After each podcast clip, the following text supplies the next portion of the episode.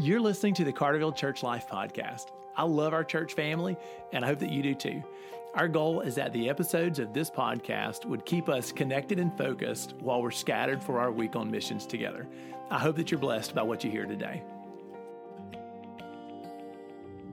Hey, church family, welcome back. So on Sunday we talked about the forgiveness of sins, and that's that's been our topic for the week.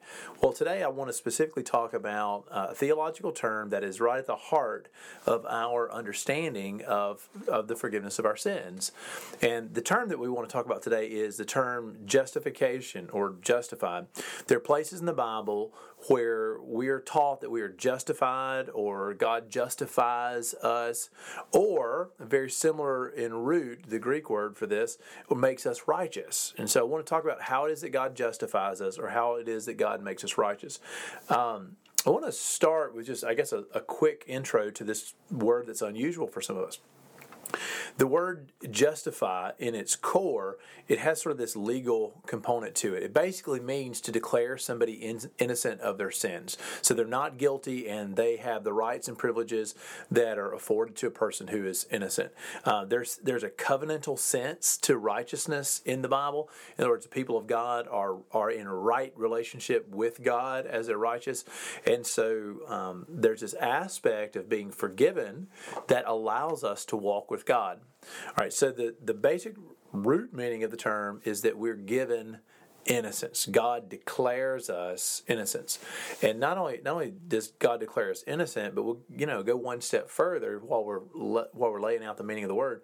We believe that not only does God acquit us of sin, but when we put our faith in the Lord Jesus Christ and declare Him as our Lord, when He takes our place, not only does He pay for our sins and are we therefore justified, but we really are made righteous, justified, in that the righteousness of Jesus Christ is credited to us. Like His righteous deeds are accounted to us. So that's that's pretty amazing reversal.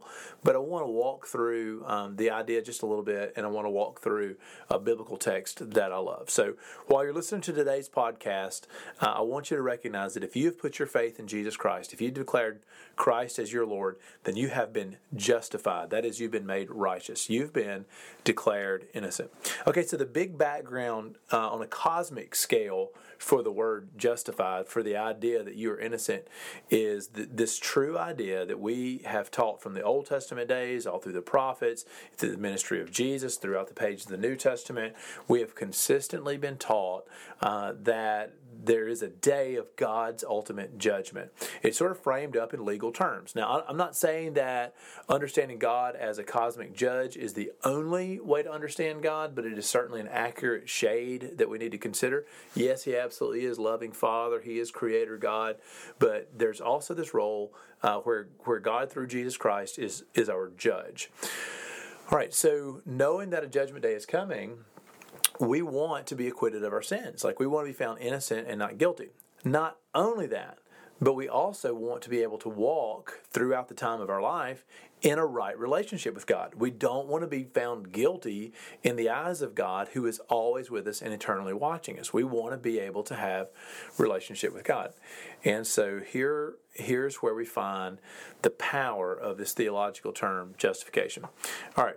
I want to read Romans chapter 3, uh, verse 20 and following. This is one of my favorite passages in the Bible uh, to describe the way that God has forgiven us of our sins. So, as I read to you, I want you to imagine all of your sins, the ones you're bitterly ashamed of, the ones that you committed yesterday afternoon, all of them. And I want you to appreciate how in the gospel of Jesus, how and why you've been forgiven of those.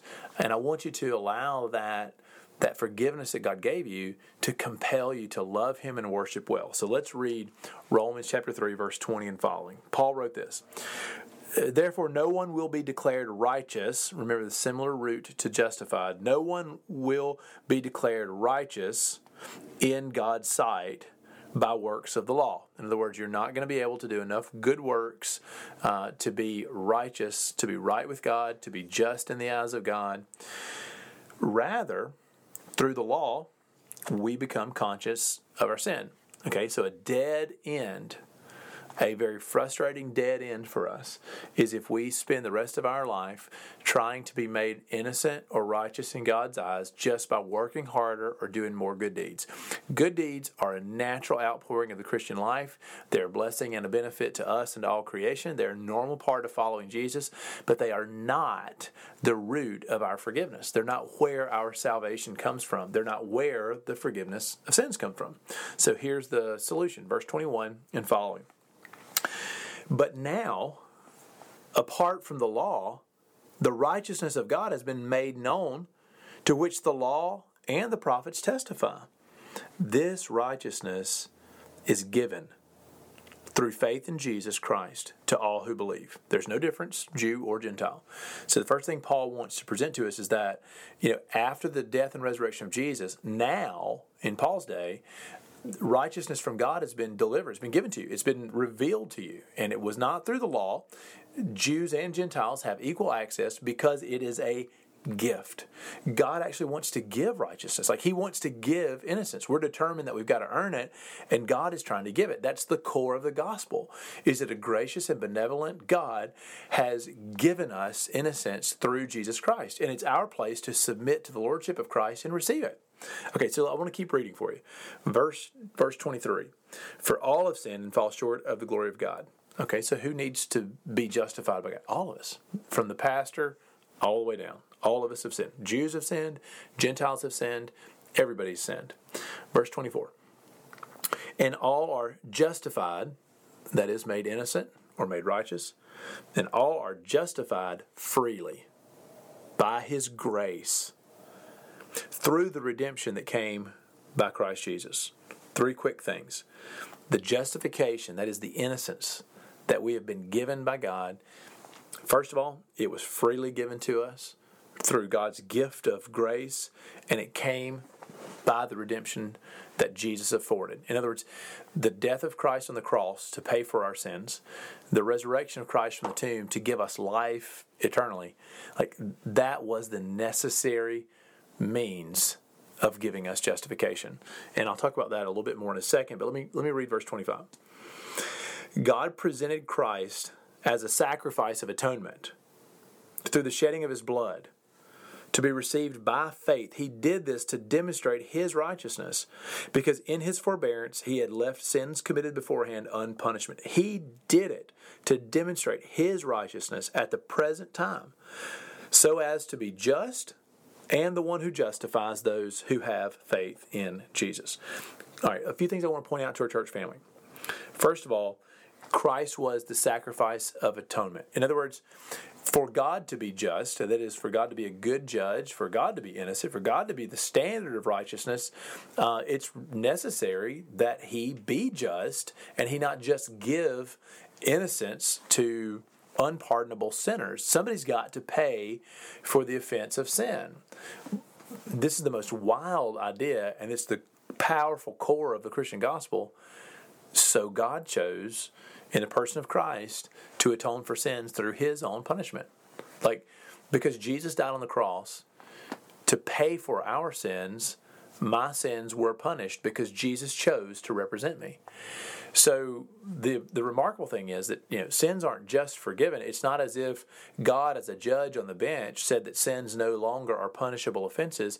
Uh, rather, it's that God Himself chose to be our substitute and take our place, to take our punishment. So Christ was the sacrifice who stood in your place, who represented you, and that is how God can give you forgiveness and grant you innocence. And so the fact that you walk today in the sight of God as an innocent son or daughter of the King, like forgiven, that your guilt and the, your shame has been covered and can be gone, the fact that that's true depends on the sacrifice of Jesus. And I just want us to appreciate it through the shedding of his blood to be received by faith. So we receive this gift of God's justification by putting our faith in Christ, not by anything that we did. All right, the Bible said he did it to demonstrate his righteousness. In other words, the primary thing here is that as God made us righteous, he did it in a way that demonstrates his own righteousness so that he can be just and the one who justifies. In other words, there is absolutely um, no fallibility in the judge.